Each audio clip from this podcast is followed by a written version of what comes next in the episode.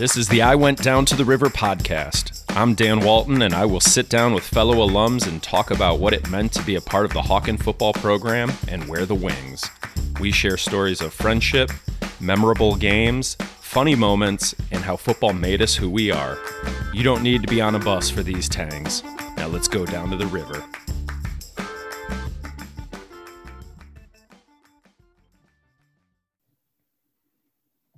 Today's guest was a two way starter in the trenches at guard and nose tackle during a senior year where he was both a captain and the recipient of the Old Board Award. In the winter seasons, he was a part of the wrestling program. He's jersey number 73 on the roster and is a class of 95 grad. Please welcome Kevin Gillespie on this trip down to the river. Kev, what's going on? Not much, man. How about you? I am doing well. It is good to hear your voice. It's good to uh, catch up here before we pressed record and started. And uh, I'm looking forward to some of these memories about these shared experiences because you were one year ahead of me. So we definitely have a good overlap as far as some of the games we'll be talking about and focusing on here. So if you would go ahead and start us off and talk about your first memory within the Hawken football program. Well, my first one um, is in you know, 87, which was my fifth grade year, first year when I was at Hawken. And right away, you know, I unbelievable team. You know, in my mind, you know, we had like the best football team in the States. And at that age, you don't know of anything else. You don't know that Ignatius exists, St. Ed's, or anybody else. You just know that the school that you just started is about to play in the state championship. And, you know, you heard of this guy, OJ McDuffie. And it's funny to this day, my son actually has a, a little plaque and stack of OJ McDuffie cards. I love he it. liked him. He doesn't even know why. That's awesome because dad liked him. exactly. So, in fact, I don't know if you can even see that based on the light. Yeah, I can. All right. In that 24 for the Penn State Nittany Lions there. That's cool. I mean, it kind of an early, you know, started Hawken. I kind of fell in love with the football program. Um, could not wait for seventh grade to come in which we can play. And just uh, all my friends, everybody was playing. It was fantastic. So, what was that like starting up in that middle school program? It, it was, it was, it was really cool because I had never played organized football. So, seventh grade year was the first year that I had. And for the most part, that was the same experience that the other guys had. And it was kind of fun to finally, at that age, play like an organized sport with your friends you know, we always goofed around whether it was you know on the blacktop or wherever at the middle school, but you never never anything organized. So yeah. I remember I believe it was Dave Code and yeah, Coach Code. Yeah, and it, it's funny. He's the one that was you know my first coach, and I I always remember him. Yeah, that was a challenge because we didn't really have a youth sports program down at the Lyndhurst campus. The kids that played football prior to that seventh grade year were just playing within their community schools. So if a kid lived in Orange and played for the Orange Lions program, that was the only way one of your teammates had sort of a head start or an earlier start in organized football. But for the majority of us, we were all starting in that seventh grade year. And I, I still, as I was getting ready for this podcast, I still remember Josh Harold and myself competing to be the first ones to practice. And we literally would be halfway dressed in our last class just so we could get out to the field first. I was talking to someone else about this, and it was almost criminal what the, the, amount of practice time we had for that middle school team because we had no time at the end of school to get dressed, get out there, and try to get 40 minutes in before you right. had to before you had to go back in and get changed to catch a bus or catch your ride. I mean, it was in, it was insane to think that you could put together a football team and have an offense and defense installed in that short of time. Yeah. And you knew that the other schools, you know, they had way more time because the kids were all local. We were getting bussed all over the place. Yeah, that is true.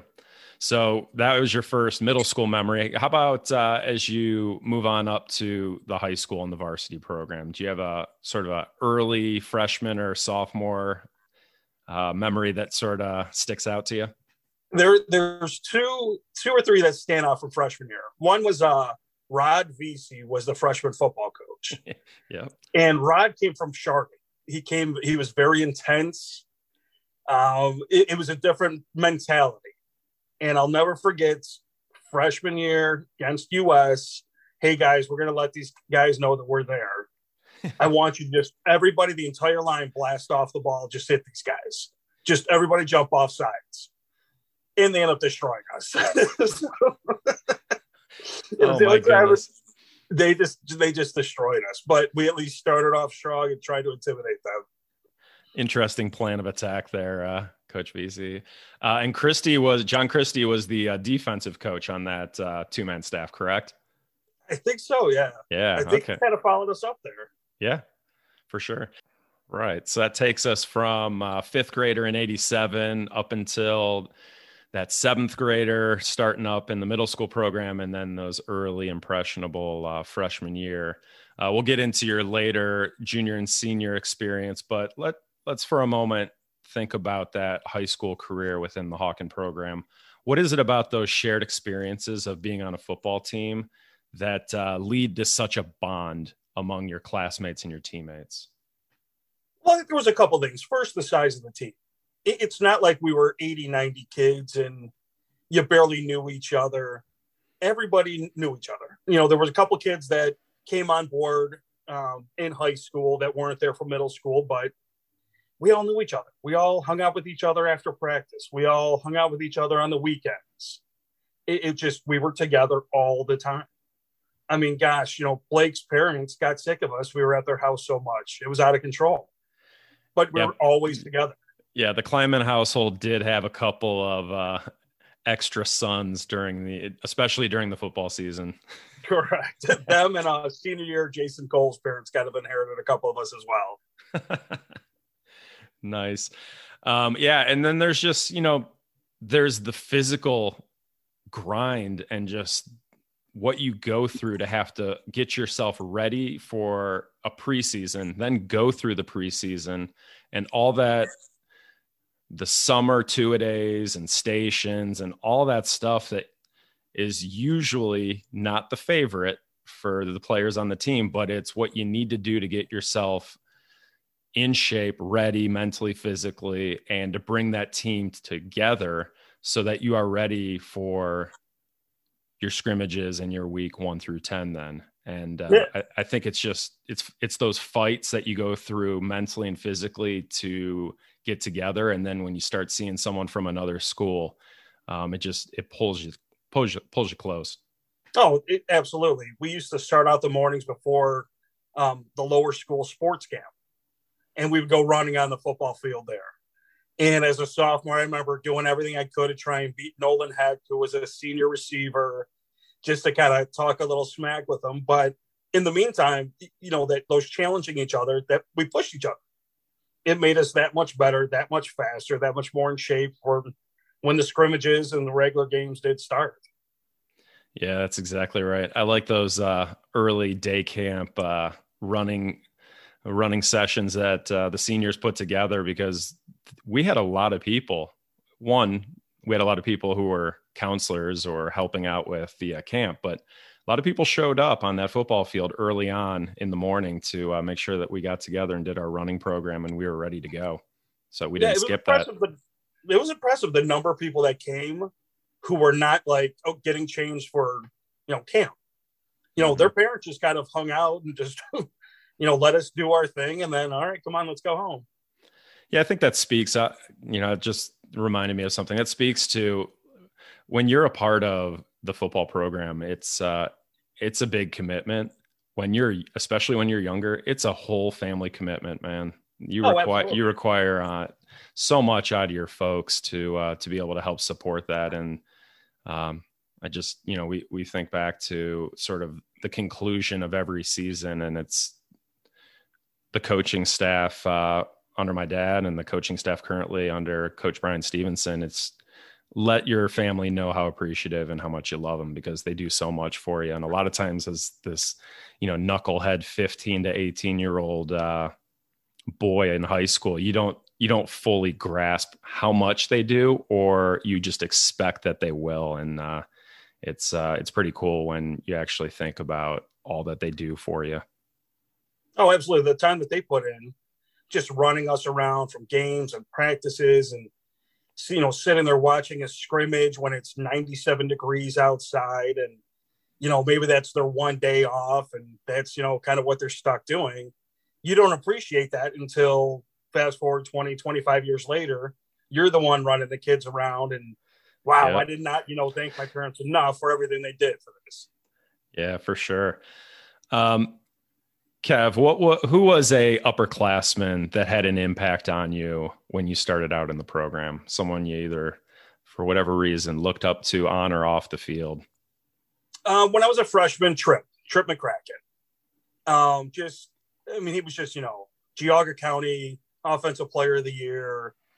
Um, he looked a part of you know just a great quarterback and he was always nice and pleasant and his dad was the one calling games it just seemed kind of cool if you talked to him um, probably the class, you know, below that. Um, gosh, you know, Bobby Mallet, Clint Bradley. Um, Clint and I actually used to go home together from school.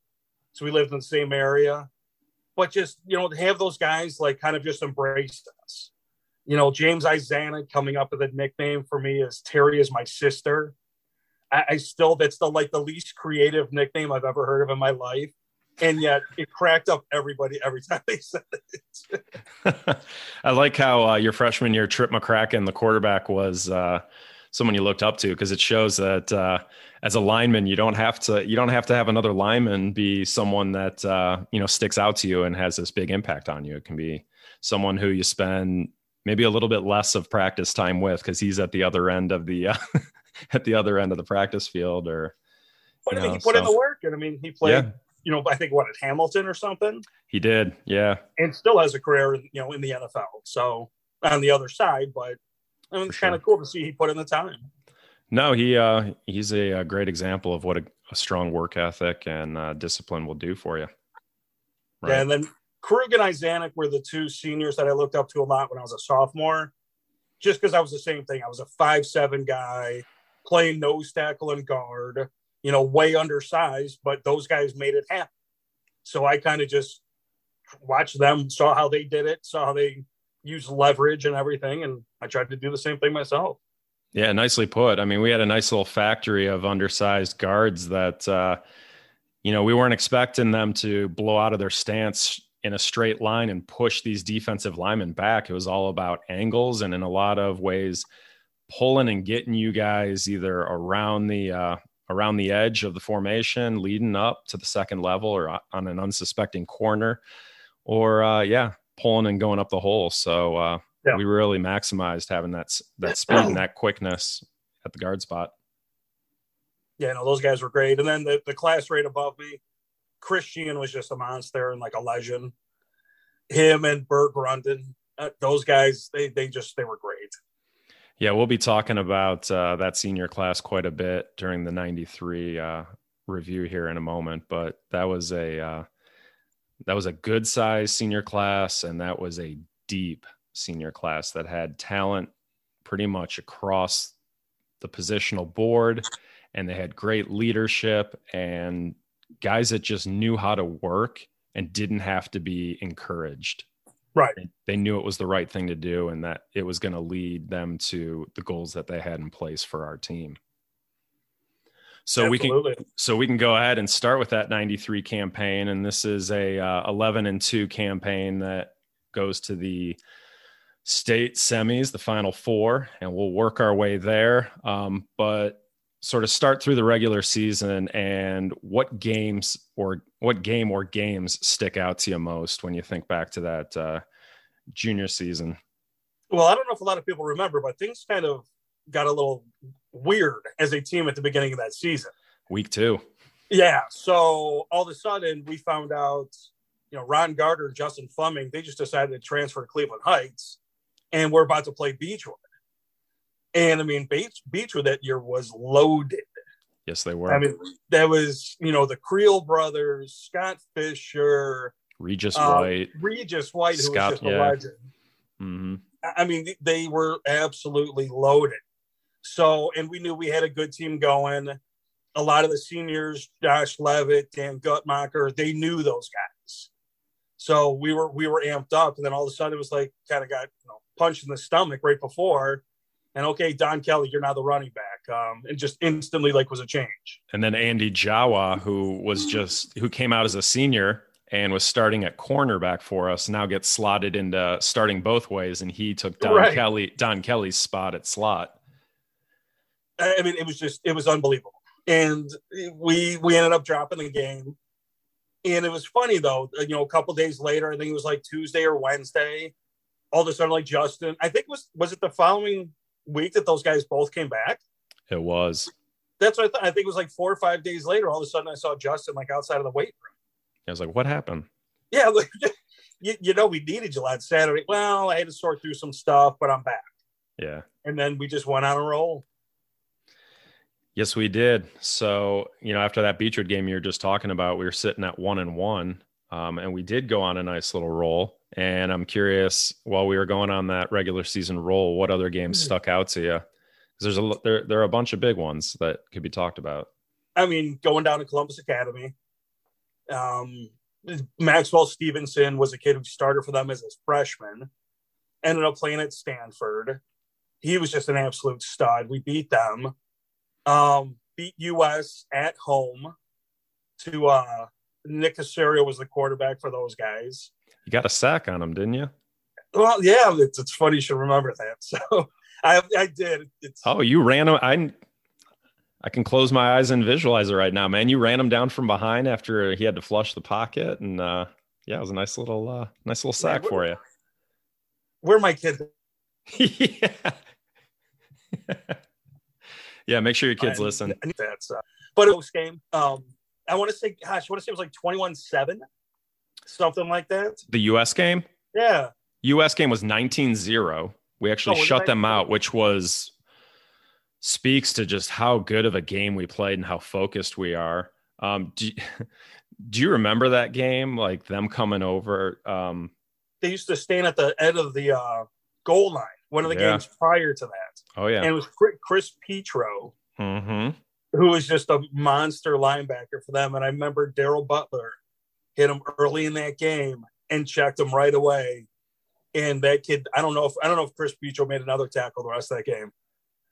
No, no, Daryl was not going to back down to an upperclassman, no matter what the myth and legend was of him. Yeah, it was did him and Brian Linich used to call up the Kleinman household and say all this stuff. And he did the same thing senior year. And Seth Singerman got thrown out of the game you know, because he kicked me in the head. I remember. That's right. yeah. The, you know what? There are some years where the university school matchup was a little bit chippier than others. And then there's some years where there was just this let's just focus on the game and the mutual respect of it. But I found that when there were sort of crossovers or, you know, when kids went to camp together or kids switched schools or something, uh, it could get a little heated at times. Yeah, Seth and I, we were we were in fifth grade and sixth grade together. Then he transferred, um, and I I I had a conversation with his dad like a decade ago. Just kind of ran into him, and we were talking. I'm like, you know, your son kicked me in the head and got thrown out of the game.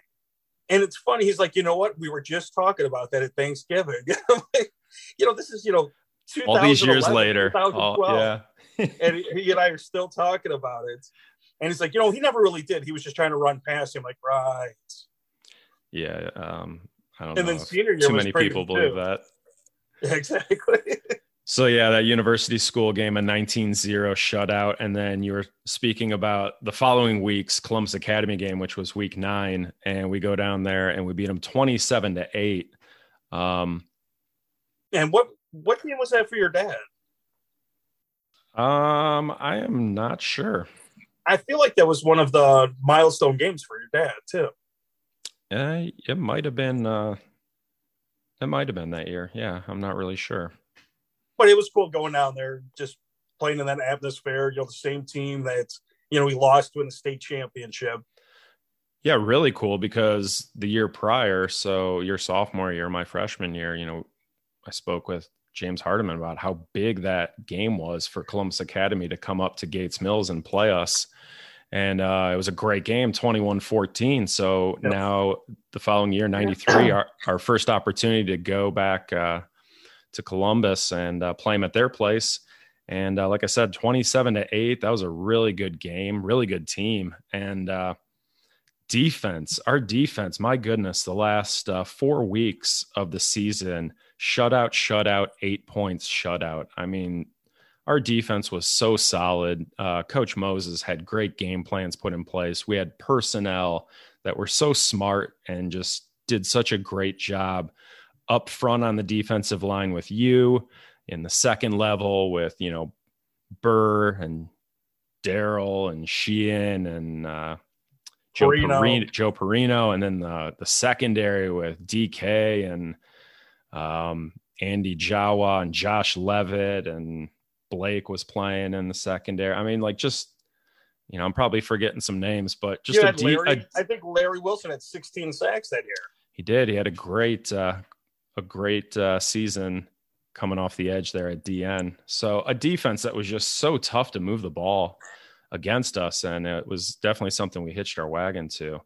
Um, so we're sitting there at eight and one, and uh, we come back from that Columbus Academy game, tangs all night. Yeah, trying to fulfill uh, two and a half hours worth of tangs on the charter bus coming home. Uh, and then week 10, Elyria Catholic, first time on the schedule um, kind of a bigger school, school that has a, a sound tradition of just quality football. And uh, they show up with a huge roster. Yeah, I remember like it was like multiple buses. yeah. Crazy. And you could tell that they totally thought they were going to big school us and they were just going to show up and they were going to out physical us. And it was going to be a game that uh, was going to be a win for them. And man, was it the complete opposite of that because the Hawks were smacking them all game. And I remember they had a tight end. I want to say his last name was Stewart, and he was a big dude. And they flexed him out um, to sort of single him up as a split end. And they were trying to take advantage of a guy who's like six four, six five, and over two and a quarter. And they run a slant and he catches it, and Josh Levitt just rib shots him, and the ball ejects from him. And I think from that point, both sidelines knew what was about to happen, and that was us going on for a 21 0 uh, shutout in week 10 and solidifying the fact that we were going to be going to week 11 in the postseason. Yeah. I mean, Josh Levitt, starting quarterback, did not care he he did not hesitate to lay somebody out. You think about if you're if you're relying on your starting quarterback to play both ways, you might say, all right, free safety, you know, kind of just that center fielder back there who's orchestrating the defense and nothing gets behind him and he runs down a couple play. No, he was a hard hitting, equally talented in run support and coverage. Oh, he didn't never hesitate to tackle. Safety. Josh was tough, man he uh he'd put his nose on you. That's I mean, but that was when your when your quarterback has that mentality. That's when you beat schools like Elyria Catholic when you shouldn't. Right. That's it. So nine and one regular season, and uh, we get a familiar opponent in Akron, Akron, Manchester, and uh, Nate Schindewolf. Nate Schindewolf at quarterback, who was a really good quarterback and a really good basketball player. Um, where, where did he end up? Do you remember? I think you, at Akron. Did you, he went to Akron and I played. he played huh? at Akron basketball. Yeah, he was pretty good. I remember yeah, we, he, we were definitely kid. worried about him. There's no doubt we were definitely worried about him going into that game. Um, and that was a was that at Garfield Heights? Was that where they put us? I want to say that that was at like Highland or something. Mm, I'm thinking, or think maybe they, that was JFK. I think they put us at uh, Garfield Heights, and then the JFK game was at Field. Oh, Field, okay. Yeah, That's so so that Akron Manchester game, you know, we had seen them uh, two years prior, and that game was played at Stow, and that was a 6-0 um, just defensive struggle. Offense is really struggling to be able to move the ball. We end up holding on for the 6 0 win. So, fast forward two years, we get to see him again. And uh, this time, Uh, you mentioned Larry Wilson earlier. Larry had a big game uh, in this one, as he did in many of our postseason games here in '93. But we went 21 to six, and so week uh, 12 is going to be happening, and we get to see another familiar opponent now in Warren JFK. Oh man, those guys were brutal back then. So trips, uh, Trip had two uh, two games against uh, Warren JFK in the uh, 90 and 91 seasons, and they had our number. They were very talented, and uh, they got the best of us. And uh, so, third time, hopefully a charm. What are the chances that in a neutral site game you play the same team uh, within four years three times and it's at the same school? They put us at field every time. And oh so, god. And so we go out there. Field was a little messy. I think that's an understatement. Yep. And uh, the good guys come out on top, 19-6.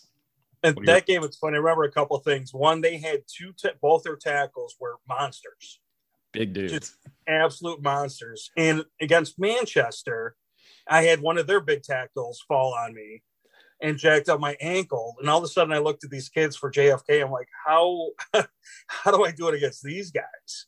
And just that whole team was huge. I think it was uh, I want to say Derek Trimble might have been their running back. Derek Trimble and Max Richardson. Yes. And I mean, Derek was like, you know, an all state hurdler. Yes. Just, just an absolute stud athlete. And yeah, Larry and those guys, I mean, we, we just, we played a heck of a game. And I remember Beechwood sitting up in the stands watching us. And as much as they were talking junk, we just kept saying, Hey, we're still playing. Where are you guys at? and so that JFK game, you know, uh, we finally we finally get the W, and I think uh, I think one of the things that stands out the most about that is we needed to uh, we needed to get a drive going late in that fourth quarter, and we needed to be able to move the ball, and we had that short yardage jumbo jam package in place, and we just stuffed jumbo jam down their throats for like half a dozen half a dozen plays in a row minimum yeah. maybe maybe more and just and kept moving no it. what we were doing not at all. Bring the tackle over so we're unbalanced to the right. Bring Perino in short motion to kick out the edge man because everyone's wedge blocking inside. Um, Darrell Butler leading up the hole. Sheehan getting the ball. I mean like that's tough to stop. And then you mentioned that they had those two 300 pounders. Dan Gutmacher and the rest of the offensive line, yourself, Berg Grundon, Lige Kaplan, Jacob Scott, you guys were moving them like they were on skates in that mud. It's pretty awesome. But I really, that's when we were all running before Hawken Day camp. So that in November, we were moving these guys in the fourth quarter. Well conditioned, right? Yep. That's awesome. So we we get over the hump of losing the previous two to JFK, and we get the win in the third one. And a cool little story from uh, that that has kind of held its test of time is after a win and zonks are handed out, the zonks just come in these huge sheets, and you know there's like 32 of them on a sheet, and you punch them out. And there's a brown envelope that my dad always stored them in and if you look at, take time and look at the outside of the envelope, it is addressed to us from Warren JFK. And it is the envelope that had the film exchange in it from that game. Oh, really? Yeah. It's pretty cool. So all these years later, still still using that envelope because that was such a uh, a cool moment in program That's history. That's awesome. So we get that win. I can remember uh, the team circling up in the middle and getting uh, that trophy presented to us for winning the region, and then uh, going and seeing who we were going to match up with in the final four. And we had this team from out east, just shy of Sandusky, called Huron, the Huron Tigers. And uh, we started watching them on film, and they had some had some run and shoot tendencies that we were familiar with. It was not completely uh, new to us but they had some pretty interesting personnel plugged in at a variety of positions that uh, made them really a tough opponent to prepare for. Uh, Rob LaJoy. uh, Rob Majoy was their slot back receiver. Uh, he ended up playing at, playing at Illinois, meaningful play at Illinois for multiple years. They had uh, Eric DeGrow, who I hate that kid. I'm sorry. I'm sorry you had to go up against. Uh, he was about a six foot, what, four, 285 pound center. Does that sound yeah, accurate? Started for West Virginia for three years. Started for West Virginia for three years. Oh, were you, just, were you hobbled that game? Were you hobbled that game? Did you have a bad I, a bum ankle? I, I, still had it, but there it would have made no difference if I was perfectly healthy. I was trying I to get you an out.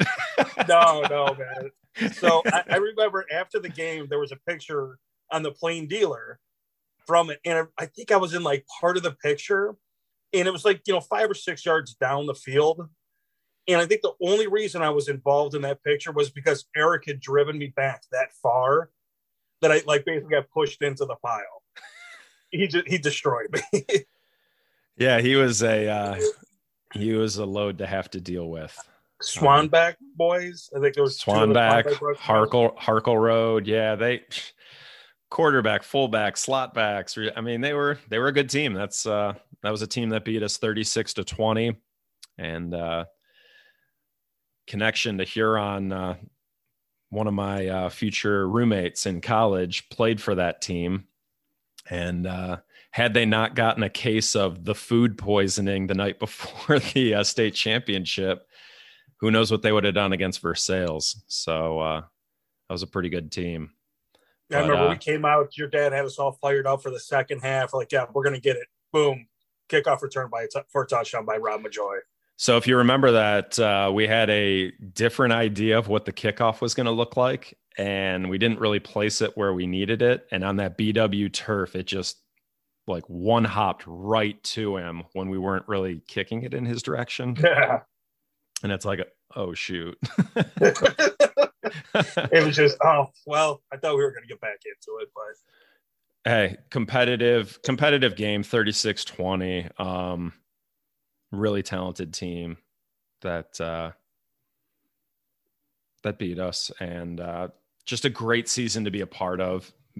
Oh, absolutely to be able to be a part of a team that went that deep into the postseason was special, and to uh, to be able to watch it and be a part of it was was pretty pretty cool. And, it, and it's great, you know. I run into these guys every once in a while, whether it was you know the centennial party or just a football game a couple of years ago, and it, we just laugh and joke like you know, we you know see each other on a weekly basis when really it's been you know 15, 20 years. That's right. And, but and but that's you know all of us you know we came together, worked hard, and like you said, that senior class was just loaded. Between Guttmacher, Levitt, Sheehan, Milborn, uh, Lige, Grundon, Brandon Harrison, Brandon Harrison, B. Lincoln, Joe Perino, Lige I mean, Kaplan. Just, there was just studs on that team across the board. And apologies to anyone we left out. Sorry. yeah. So that season ends and we graduate uh, quite a few from that senior class. And so we get ready for this 94 campaign, which is your senior year, my junior. Um, and while we knew that uh, we were thinner in some spots, we still had quite a bit of skill um, at the skill positions, and we still had some pl- players coming back for their senior year that had some significant, meaningful minutes during that 13 game schedule. So there was reason to still be like, hey, we're going to be young in some spots, but it's about regrow, rebuilding a program um, and sort of uh, next guy up and uh, let's see, you know. And so as during that 93 season, we have four senior starters and yourself on the offensive line. And then the following year, it's you and four new starters. Yeah. Uh, talk about what that's like to be the the lone first year guy on a really experienced line your junior year and then to f- turn it around and be the only one who had any varsity experience um you know junior is a little intimidating you know, you, you know, you got to really live up to the expectation of like the two guys I referenced before. It was Isaac and Krug. I mean, those two guys, they they were great. They knew what they were doing. They were professionals. So to follow in their footsteps with everybody else, that man, these guys all knew what they were doing. They were comfortable, confident. I just I tried to follow their lead and just do the best that I could. who was that line? So who was the other tackle? It was um was it Jacob and Dan? Were those the bookends? Yeah, Jacob Scott was the left tackle and Dan was the right. Okay. And then it was John Hours and myself as the guards, of RW rotating in with uh, Osborne. Oh, so your senior year. Yeah, yeah. So it was uh it was you, John, and Jay and uh, RW sort of rotating that guards. Uh Stu was was playing some center, right? And then we yeah. had uh Hank and Veer. And did Cole play any offense or was Jason just uh playing? A little bit. Yeah. But I kind of like almost like as we were talking about, kind of meshed the two years. Sorry about that. Sure. No, it's okay. I picked up on it. Sorry. Um, so so we're we're in a senior year now where you're the only returning piece and uh, also your your teammates we elect you as one of the three captains. What uh, what was that like to be a captain of a football team that you had so much invested in with all these previous years experiences as a student a middle school player and then as a high school uh, contributing member? It was a huge honor. I mean you know that that's you know your vote for that. So when you know that your peers are the ones that vote you in, it's kind of, you know, you feel like you got to live up to it. You got to make sure you do the right things, help out, you know, the younger kids. You know, these sophomores, they're, they're intimidated. So you got to make sure they're comfortable because you got to rely on them. You have to teach them how to help out, what to do when it's needed, and try and be a good example to all of them. So you were one of three. We had tri captains that year Blake Kleinman and Justin Fleming. Um, speak to maybe the type of uh, captains the three of you were. Who was the uh, who was the most vocal, and uh, what type of captain did you try to be amongst that group of three? It, Blake was definitely the vocal one. He was the one that used to like to yell down the road, going to and from practice. Um, when we were doing our warm ups and you know, at the rotation, you know, he was the one, you know, yelling the rah and doing all that. And I just I, I think I was a little bit more quiet and kind of more, more joking, but at the same time, putting in the time. I had def, you know, made sure everybody knew I put in the work. And Justin was similar to me. He, he wasn't as vocal. He was a little bit quieter than myself, but each of us kind of had our own roles. And it was kind of good that, you know, Blake kind of ran with, you know, the skilled guys. Justin did spend a lot of time with the defensive guys, even though Blake played DB and I was with the linemen. And we kind of each tried to show him, hey, just put in the hard work. You know, Blake Well vocal, he's he worked out like crazy. I mean, that guy he put he in a definite yeah, he put a he definitely put a junior to senior year uh, off season in, didn't he? Yeah, I mean, and he put in the work, and you typically don't have too many quarterbacks that can bench three fifteen. But I mean, that's he wanted to be as physically fit as possible. So we're gonna get to going through weeks one through ten. Um, but before we do, I a stat kind of uh, really stuck out to me, and I think I want to start off with this one. Um, in the season stats, you have one carry for one yard. Is that was Elaria Catholic.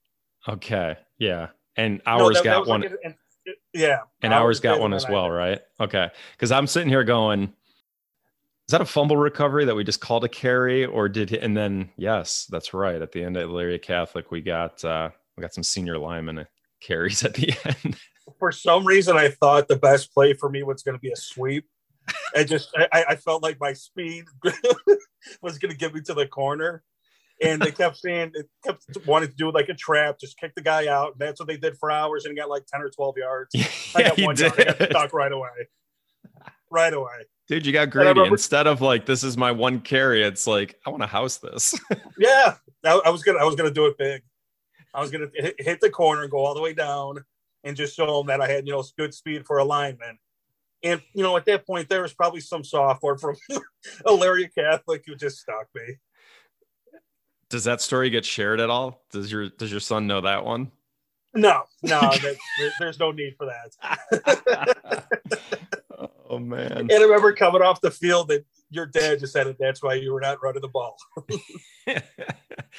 um, so you know, I I joke about that one stat, but this is a uh, you know this is a defensive season for you where you're second on the team in tackles and you're tied for second with four sacks from from an interior line position, and uh, you were definitely you were definitely a defensive lineman who got off of the ball and made the sort of the the war up front across the neutral zone and not let them get into you. You did a really nice job of getting across that neutral zone and trying to win the line of scrimmage. And you knew how to in- disengage from blocks because of your wrestling background. And you found the ball, and you know you might not have had the wheels to uh, to get to the edge on that sweep, but you had speed to be able to run down and to pursue on uh, ball carriers, as evidenced by as many tackles as you had your senior year. So no, and it was a good young defense. I remember, I think it was Ryan Clark would have been starting for us. Brian Basic, um, Drew or uh, Daryl did a heck of a job as a second year as a linebacker with uh, Jamie Lip next to him. Yeah. So I mean, that was that was a good young crew. It was, and I think uh, one of the themes that we'll start to mention later we get into this uh, '94 season is uh, there were a lot of injuries that racked up, and yeah we went from inexperienced to young and experienced pretty quick. So, uh, week one, we uh, we had a game against Trinity, and that was a uh, game in which we started off the season with a loss 25 17. Um, kind of a back and forth game where we have a narrow lead going into halftime and they come out and sort of outscore us by I think it was a touchdown or a touchdown and a two point conversion to uh, to beat us by eight. Um, so you never want to start off 0 and 1. And no, uh, that was just a tough game right off the rip. Yeah. So they were experienced in the trenches and we were not. And I think that kind of was the difference as we went into that second half, if I remember that correctly. Yeah, just we were we were starting to wear down a little bit. And the, the big thing I can remember almost every game that senior year was we were the team that was in the state semis the year before. So I mean, we target. had a target. So we had a target, and there was a lot of new people in a lot of positions, but they weren't worried about that. They just wanted to smack us. And Trinity did a heck of a job. It was at their home field. I mean, that was that was a tough one. Yeah, and then so week two we come home for our first uh, home contest of that season, and it's against Beachwood. And for what uh, for what some players who have played maybe in the 2000s don't realize is Beachwood at that time in the mid 90s was probably our second biggest rival. I would say more of a rivalry than the Gilmour game at that point. Oh, absolutely. Because there were so there was so much crossover as far as the players on each team that knew each other from football, from basketball, from being neighbors. Um, so that game was that game was big, and so to go into that game starting off zero oh and one, and now to have them was uh, was definitely a circle red circle game in week two. Uh, that was a tough one. I'll never forget. They wore these extremely ugly yellow uniforms. Yeah, head to toe, and there was, you know, so much smack talking from the year before. They were the only team that beat us during the regular season. Um, there were some personal, you know, relationships that guys had back and forth between, oh, you know, you know, your girlfriend was, you know, my girlfriend before. And I mean, it was just kind of a lot of goofy stuff like that, just because we knew each other so well. And I think Aaron Jeter, or was it what was his name? Was it Aaron? You're right. Yeah, that's who it was. He was with he played for US the year before, and then he was their running back with uh, Josh Mandel as their quarterback. And I remember that was 14 7? 14 6. Six. I'm at least taking another extra point. Yeah, so that was that was tough. I remember uh I remember that being a uh an end zone after that game where we finished up and that one hit pretty deep to a lot of guys. That um, one hurt. Not just, you know, 0 and 2, but 0 and 2 to a team that I think we we felt like we wanted to kind of get back from being the lone regular season blemish from the 93 season. Yeah, we just knew too many people in common. I ended up my college roommate playing on that team. It was it was tough. A lot of connections there between those two schools in the 90s. Yeah. So week three, we stay at home and we have independence, and uh, we put some things together. The offense is able to uh, score over 20 and score 25 that game. Uh, we beat Independence 25 to six.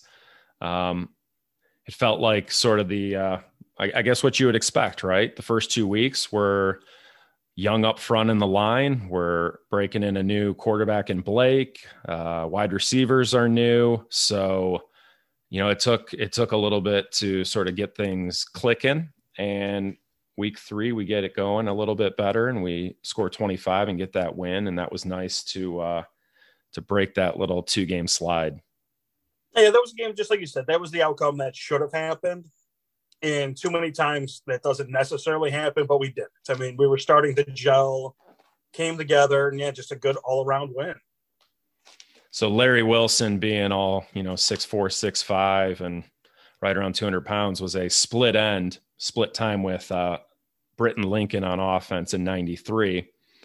Um, was moved to tight end basically because we needed a tight end in the offense and we really didn't have any right. other option. And it was like, this guy's big enough and we're still going to try to find him the ball through the air just from sort of a different position than maybe he had last year. And I think it took us until week three to sort of really incorporate him into the passing game. And Blake found him uh, a couple of times during this Independence game, and he scored some touchdowns. And uh, it really felt like the offense was kind of finding a little bit more of the identity then. Yeah, just like you said, the, the line was young, so I think these guys are starting to learn how to play together. And it was, you know, those young DBs that I was talking about. They were starting to get more and more comfortable. They weren't wide eyed anymore, and it, it, that game felt like okay, now we're gonna we're getting this back on track. I think uh, I think offensive line play is similar to varsity wrestling in that you can practice and rep the drill and the technique as much as you need to and get good at it. But there's a certain amount of experience that needs to be acquired before it really is consistent with success. And the offensive line, you need to gel and you need to come together and you need to practice and you need to be a unit of five. You can't have just one or two good linemen and some holes in the other spot. Wrestling, it takes a number of matches on the mat to really understand what it is to be successful and how to wrestle correctly. So it's the amount of time that you need to log in order to be successful, sort of in those two different pieces of two different sports. A lot of it is you can be taught how to do something, but until you fully understand why you do something, and in both those both those cases, I think that's the truth. You know, why do I have to you know turn my right foot out like this when I'm pulling and in that? So I think a lot of times younger guys, it's, hard for them to learn and understand that, and that little half step that makes the difference in the world. So week four, we're going in at one and two, and we have Gilmour at home, and uh, we win twenty eight to seven in this game, and even things up at two and two. And I think we're starting to really feel good about, like I said, that offensive piece. We're going up just a little bit from 25 points the previous week to 28 this week. And as we talk about the next game here in a moment, we're even going to go higher than that. So the offense is doing some things. We're holding defensively, we're holding them to a single touchdown for four quarters. I mean, that's a that's a nice little recipe for uh, for success there the last two weeks No, those were the games that we felt like we're going to be every game that. That's we just thought automatically, okay, that's what we're going to be, and just took a couple games in the season to get that going. Yeah, that is true. So week five, um, we head over to Perry, and uh, this is the. Uh, I feel like we play Perry. Don Kelly, man, shows up, and the best of Don Kelly um, just had two amazing games against Perry, his junior and his senior year. Two shootouts where just both teams are just offensive juggernauts. And uh, we win 41 to 37 in this game. That game was fun. That was a back and forth affair. And what was cool was their it was their homecoming at their brand new facility. So I don't know if you remember that. I mean, it, that was like the equivalent of uh, BW um, wasn't as nice as that place was. The locker rooms, everything, it was gorgeous. Yep. yeah. stadium and it was, was so, it was so nice there that we were willing to say we'll come out a second year in a row. We don't care about playing you at our place. so we played them there, nice. played them there in '93. We'll play you again in '94 if you'll have us. and that was that was a great facility there. Yeah, so I mean, everyone uh, kind of spread the wealth in that game. Um, Don Kelly scored. Daryl Butler, Gian Way uh, catches a 17 yard pass from Blake in that game. Justin. Um, and Larry put one in at the end. So just uh, just a great offensive game to watch and uh, score just enough that you can hold on to the victory in 41 to uh, 37 fashion.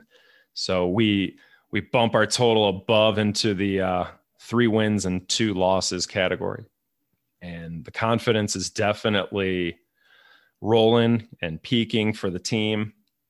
And I think we feel like we're finding our identity and finding ourselves.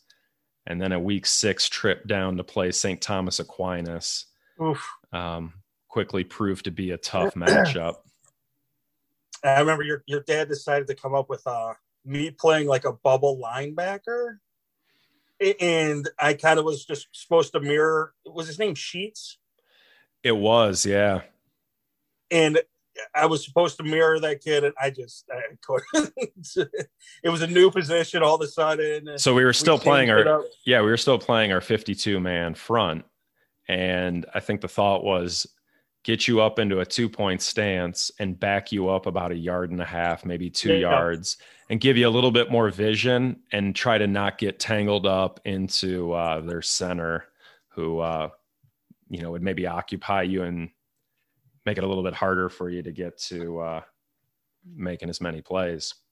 And uh, it didn't work, uh, not just because because of that one reason. Um, you had mentioned that because of our state final four run the year prior that we had a mark on our back. Well, this was this was an opponent who definitely was still thinking about that game, uh, that game the previous year was one that we did not talk about, but was a 14 to 12, just absolute. Um, just a, just a knockdown, drag down. Oh my goodness. Just a brawl, right? I yeah, mean, 14 to 12, just two teams just giving their best to each other. And the, I remember the game sort of being solidified when their running back, kid's last name was Collins, and he looked. I remember we were talking about him as Mike Alstott, sort of going yeah, into that exactly. game because he was built that way, and just you know, you get film on them from their previous two games, and he's just trucking guys, and you're like, "Oh, this is going to be a beast to bring down." Well, late in the game, they run a little belly play, and they blocked it really well, and he came up and had basically a one-on-one with Chris Sheehan, and Sheehan stuck him right in the doorway of the opening of that hole yep. and put him back. And that was like, wow, that was quite the play. Yeah, that that was that was Chris summed up right there. He didn't care who it was. That could have been the Mike, the actual Michael Alstott, but he still would have done that. yeah, exactly. So that was just the mentality Chris ran with. Yeah. So that uh, that Aquinas game that we go down to play them, they uh, they beat us thirty-one to twelve, which puts us back to three and three. Now we're back to five hundred again, and we return back. Um, for a Saturday contest against University School over at their place. And uh, this is a team that did not like the fact that not only did we beat them, but we shut them out in convincing fashion the previous year. And uh, we get the W 14 to 7. And uh, Don Kelly had himself a heck of a game. I remember just as a team, that was a good all around game. Um, that was that was another chippy game. We were going at it. Seth was back again. Um, we have Brian Linich calling the Climate household again. His younger brother David was the fullback, and just and that was there were little extra shots here and there that entire game. Um, I mean, Brian Lennon took a swing at me on the last play of the game when he tried to do like a sweep pass, if I recall. And or he was no, maybe it was Larry that he took a swing at, and I think Larry just kind of laughed it off because we just won the game. So they uh, they beat us on a double move in the second quarter to Natter. Oh, um, oh yeah, yeah. uh, so they beat us on a double move, and they went up uh, 7-0. and then we came back and scored one uh, late in the second quarter, just before halftime. Uh, did not get the extra points. So we're sitting at seven to six at mm-hmm. halftime, and uh, I remember just kind of just going into halftime and coming out and being like, "Hey, let's stay the course. We're okay. Yes, we're down by one, but uh, we keep doing what we're what we're expecting to do. We'll be okay." And uh, it was not an easy second half. Both offenses were struggling to move the ball, and the lone score left in the game was actually a pick six in which Ryan Schaefer, their quarterback, tried to hit a receiver on our sideline, and uh, Don Kelly jumped the route and picked it, and uh, he went 80, 80 some yards all the way to the house, and uh, that was the difference in the game for us to win fourteen to seven. Man, when Donnie was on, he was on. He was a, he was a heck of a football player. So talented, you know, at corner and at slot. Um, he was shifty. He was not a straight line guy that would maybe, you know, win the 40 against anyone he went up against. But as far as vision and shift and like sort of that start stop patience in his run game, it was uh it's pretty nice. Yeah. So then we uh we got a game against WRA. And uh this game Tex. yeah, Tex McCall, right? Yeah. Wasn't wasn't that the name of their running back? Yeah, like it was a beast. Yeah, where was he the year before? Does anyone know? I mean, they're P- PG PGs from parts unknown. Yeah, from parts unknown. so that's yeah, that's game uh, that's game eight. That's at our our place, and uh, that is a game in which we win twenty one to six. And uh, yeah, he was a good running back. They had uh, they had some good pieces, and uh, we just played a good game. And uh, I mean, WRA, I mean, they were always, they always had a couple great individuals. Their issue was just, you know, those kids, you know, they, they just came to school that year. They weren't there, there the year before. So a lot of times you would get a team with good athletes, just weren't cohesive. And I think that's really what it was. And at that point, we, we were playing some good football then. Yeah, we were, and we got uh, we got some big plays. Uh, we had a a double pass, so Larry gets the handoff and sets up, and he had a good arm, man, and he just oh, let it he let it rip, and uh, Donnie scored from 47 yards out. Fleming had a 41 yard uh, touchdown run, and then uh, the third and final score was Larry on a 34 yard pass from Blake. So um, big plays and spreading the wealth uh, offensively. That was nice. And another game where, you know, this is the fourth game where we hold our opponent to just one score. Yeah, Larry's arm was monstrous. I mean, if he wanted to throw it 70, 80 yards, he could do it back then. Yeah, yeah, I think that uh, that is exactly right. So we're sitting at five and three, and uh, we have a week nine opponent of Columbus Academy again here, and uh, this is probably the second opponent who had that uh, spotlight on our back going into this game, wanting to get a little bit of revenge from the previous year and this is where uh, the injuries started to mount, and the thin uh, the thin depth became no depth. That that was it got ugly. And you know what? I don't, I don't know if you remember this. Uh, Maxwell Stevens didn't even play; he was hurt. So I remember I actually right after like the captain's like coin toss and all that. Well, he started he started the game, I think, but he didn't finish it. Are you sure? I think so. I'm looking at the uh 94 box score, and he uh, he ended up putting two in that game. So okay, so then he must have gotten hurt early. I think he was he didn't get as many uh, as many touches as he normally did because I don't think he was playing maybe at 100. percent Oh, okay. And I just remember at some point his father and I were relatively close to each other. And I just said, hey, you know, it's always been an honor playing against your son because Max was always a good opponent, played mm-hmm. clean. He was a brute, but was always clean. Big physical. And there's not guy. many, you know, and there's not many parents that like you kind of recognize enough to where you say, "Hey, man, your your son, you know, he's a heck of a football player."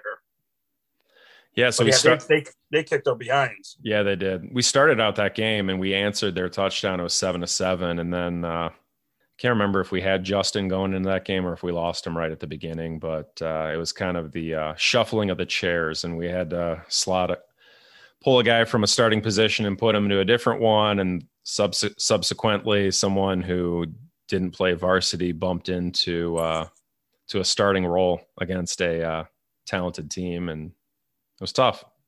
Yeah. And, and then, no, go ahead.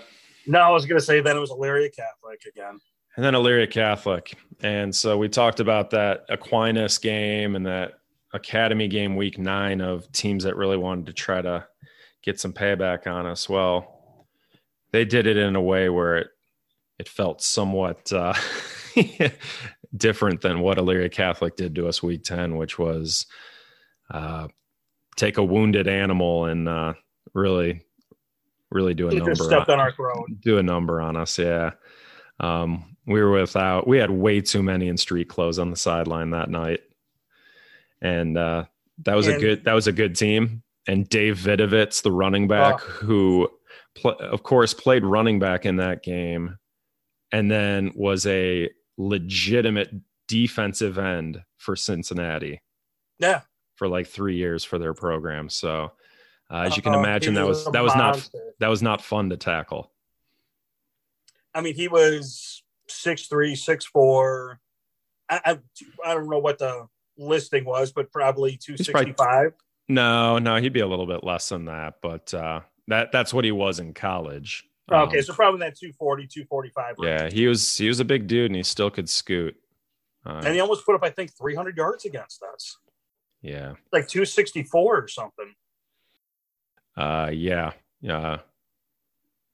Yeah, two and a quarter is what he was listed at, but that might have been a little on the low side. But yeah, when, so when you're when you're getting beat up at that point, it seems like 300 pounds. yeah. Oh, yeah. Right. Yeah, for sure. So that was a uh, that was a tough game, obviously, and a tough ride back to uh, to campus that night. But uh, that that finishes up that season at five and five. And so as that uh, as that season comes to an end, it's always kind of you know it's always kind of weird to uh, wrap up that week ten because you know you're realizing as a senior that you're not going to play at the next level, and that was kind of the end of a chapter. And then uh, to do it on a road game and get the loss and then have to have to come back. That was a late night, sort of wrapping things up with your teammates, spending time with them, and uh, then taking that equipment in and uh, sort of trying to make that last moment as a uh, team in the '94 season last as long as possible.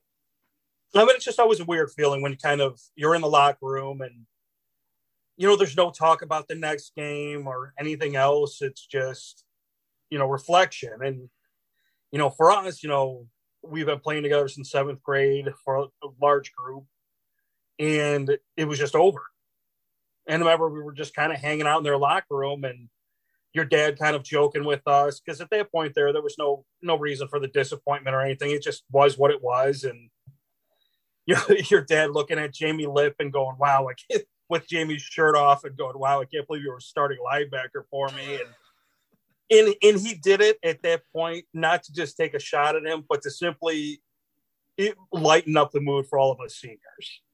To you know, kind of you know, just as a group to kind of get a chuckle and you know, yes, we just got our behinds kicked, but you know what? We're 17, 18 years old. This is like not the end. And your dad knew the right time to give us a little comedic break and kind of lighten the mood.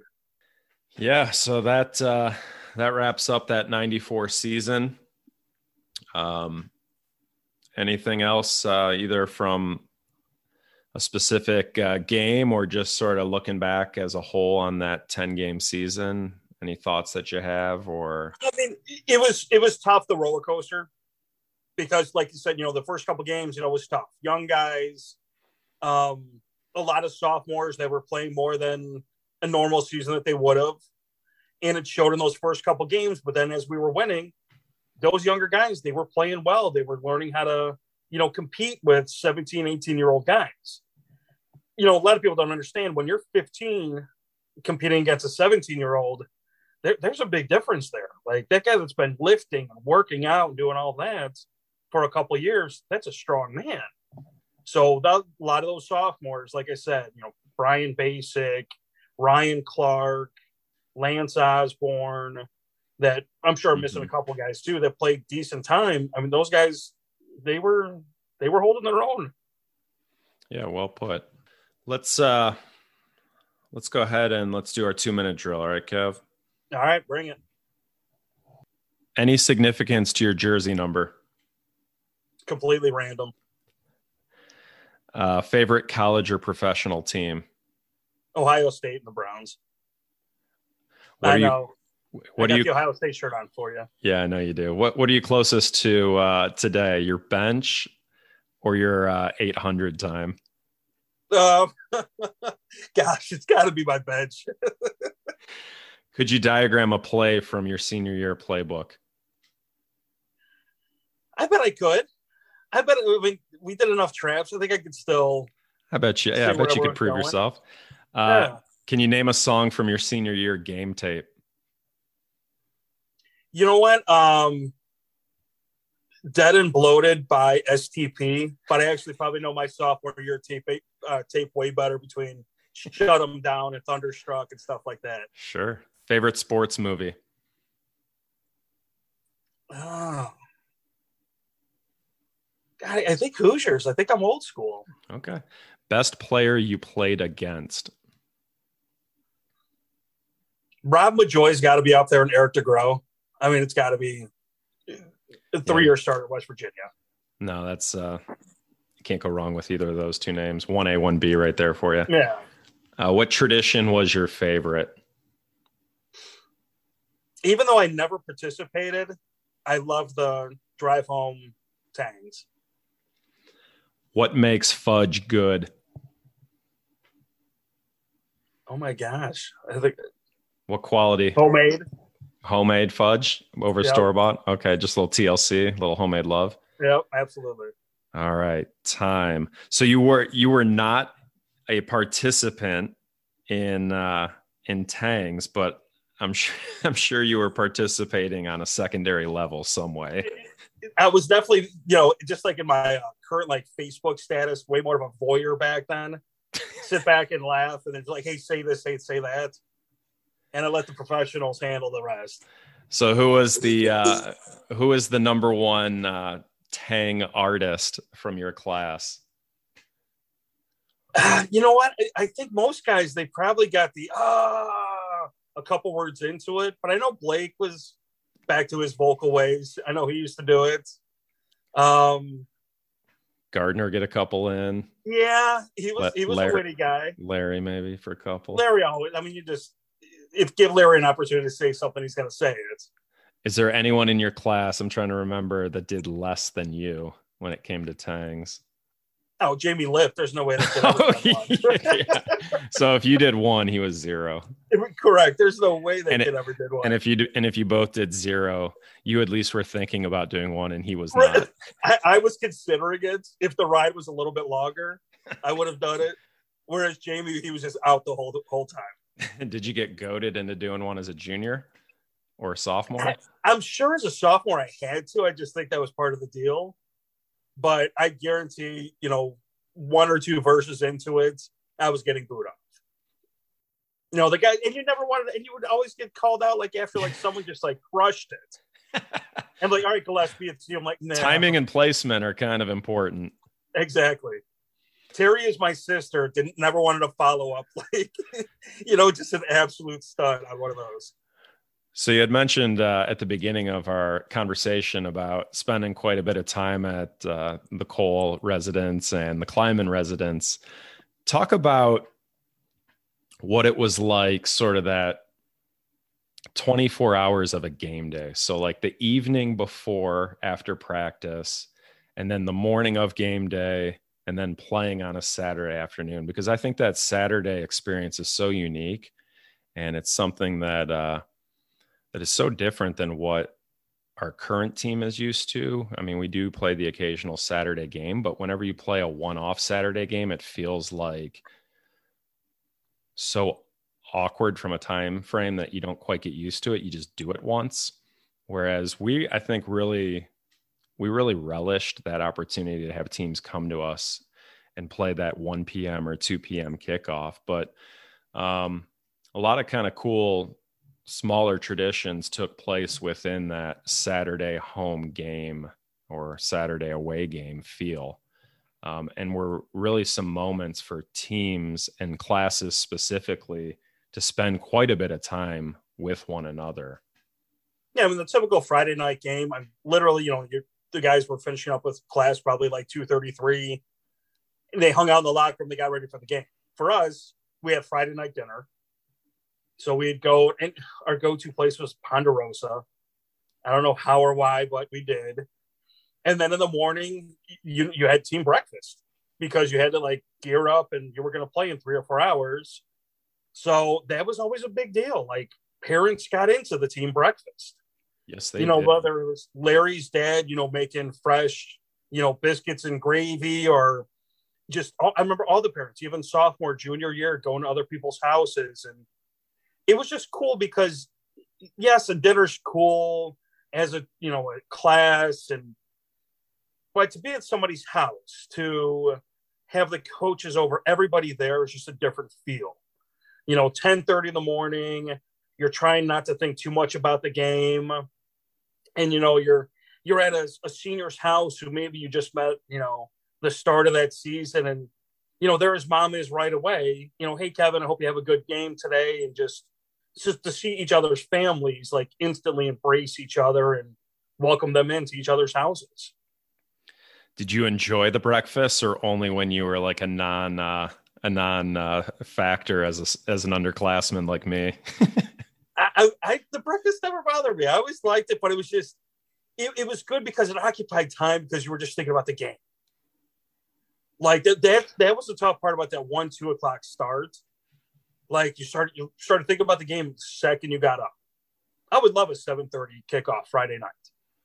It was there before you knew it. Yeah, so you know you wake up and you you have that breakfast and usually as a senior y'all slept over at whoever's house was hosting that breakfast so you wake up and then some of the underclassmen start getting dropped off and whatnot and you have that meal and and then you you drive up to uh, the upper school and you head to the locker room.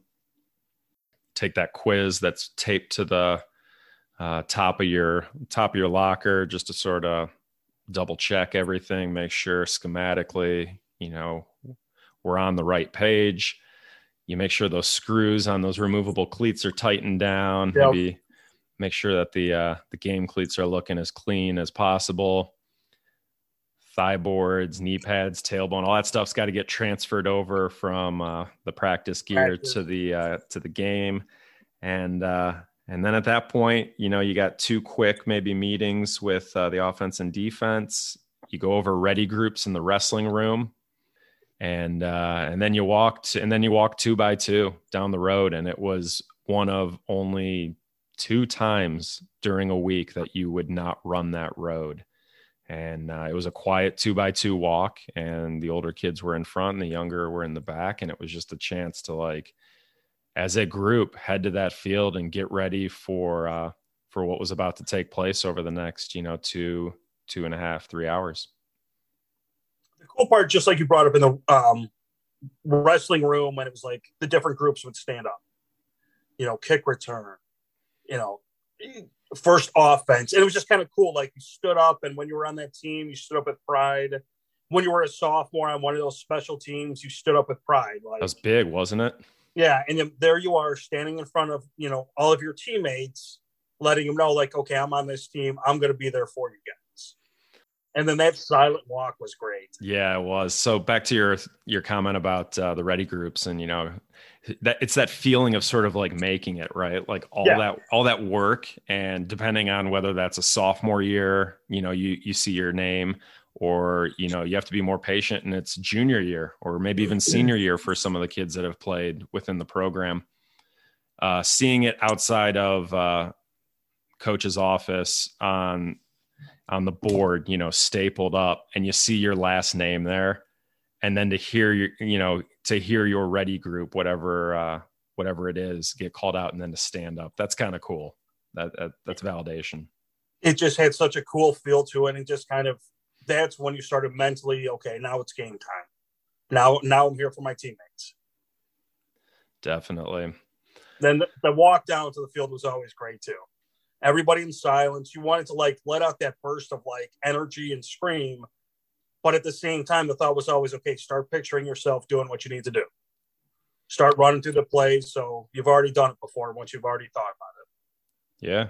And just uh no talking. It, it wasn't even it wasn't even allowed. It was just quietly walking out, led by the captains and hearing the cleats on the pavement or on the gravel road uh, until we turned the corner by the field house and got ready for first wave. And the cool thing was is both teams were in that little field house. Yeah. So, not much, I mean, not much would, of a wall between. No, and when you would step out and you know the other team might be standing literally right next to you. Yeah, it was a si- it was it was a size up your opponent mo- moment for yep. sure. Yeah. That's when everyone's trying to look through the other team and okay, yep, that, okay, you're the guy that I'm going against. All right, let's go. For sure. Good memories, man. Yeah, I mean, just the little things like you still remember, you know, hearing Al McCracken's voice, you know, throughout the games. I, I heard uh, Hardiman mention that. I'm like, oh wow, like I do remember that. Like, it was cool when you heard him like say your name. It's great. It stunk when he said someone else's name when it should have been yours. Like, wait, if that was my tackle. yeah, J- James made a little uh, made a little reference to that uh, as a joke, you know. But that's a tough gig, man. I, I couldn't I, ima- I couldn't imagine being the lone eyes up there trying to trying to spot out who made the tackle when there's a pile of eight or nine guys. Yeah, when Hardiman said that, I'm like, gosh, like that really like rang true. And I could just imagine your dad hearing either one of us saying that, like, why are you guys worried about the perfume? Just just go out there and play. Can't get too close to that perfume, Kev. Exactly. gotta stay away gotta stay away from it. So uh so what are you up to these days? Um, I'm in the automotive industry. Um, general sales manager at Nick Mayer, uh, Westlake. So trying to sell Lincolns and move on. I've got uh, two kids, 13 year old boy, 10 year old girl, nice. and my wife, Kristen, who is uh, stuck with me for all the years. and what's interesting is living on the west side, so like Hawken's not even really an option because I live in Olmsted Falls. So my kids go to St. Mary's of the Falls and Olmsted Falls, and my son is already planning on going to St. Ignatius. Um, no sports whatsoever. We, we've talked about potentially rugby and crew, but he's just he plays like on his school's basketball team and more there to play with his buddies. But because the school didn't have a football team, that's just kind of what he did. And because he has your genes when it comes to basketball. Exactly. Let, us be honest. He's he's not he's not blessed that way. No, not whatsoever. And it's funny when he plays. I go, look, buddy, just do me a favor. Just play hard defense and box kids out. Yeah, put I go, body on not, someone. Yeah, just put your elbow in someone's chest when you box them out. I am not worried about you taking a shot. Yeah, man, you got five. You, you got five fouls to give. You got five fouls to give. that's, and that's the conversation that we have before every game it is so it is kind of different that you know like i was wrestling and playing football all throughout. His is different and he just the school that he went to didn't have the same options but he is open to playing rugby and he is open to playing or do, whatever i don't know if you say playing crew or doing crew and making sure he's staying physically fit throughout high school. But yeah my daughter she's she's the player. She's a good athlete. Nice. Well good luck to both of them. Uh, so what about uh, what about your playing experience? Sort of still resonates or still sticks with you all these years later? So the biggest thing that sticks with me and I still bring this up in sales meetings all the time. And I I blatantly steal this phrase from your dad: either you get better or get worse. He said it in football. He said it during wrestling practices. And I would say that to my sales staff like all the time. Like, you guys can choose. Like, if you're feeling like you're doing nothing, no, you're really actually falling behind compared to the competition. You're either getting better or getting worse. And that, that's the biggest thing that stuck with me. I love hearing about all the alums and how that phrase specifically they incorporate it to parenting, to their profession, whether they're in whether in teaching or whether they're in business or some uh, element of finance or whatever. That there is such a universal saying that there's a home for it anywhere. Absolutely, it doesn't matter what segment you're in or whatever. It just holds true if you just wake up every day understanding that, then it's just you understand it's a choice. You're exactly right, Kevin. That's well put. You know, we learned it in the context in the frame of football by way of being good young men and then just further practicing it all these years later. It's the easiest way That's to put it. it. Easiest way to put it. So, Kevin, this was a uh, a great conversation. Uh, you were you were a great teammate and a lot of fun to uh, to play on the same team as and be a year below you. Um, I appreciate your time coming on and spending some moments reliving some some fun memories and some ones that uh, weren't as fun at the time, but we can still talk about now and how uh, how they made us who we are. And uh, I appreciate you taking this trip down to the river. Thank you. I appreciate you taking the extra time to do this. I know you have a busy enough life as it is with kids and everything else and those girls running you around. But I appreciate your dedication to and football. Oh, thanks, Kevin, for the nice words. Appreciate thanks, it. Thanks, Hammer. Talk to you. Thanks for spending time with us today. Please subscribe wherever you get your podcasts. Tell a friend and spread the word. And until the next episode, like my dad always says, good night, Irene.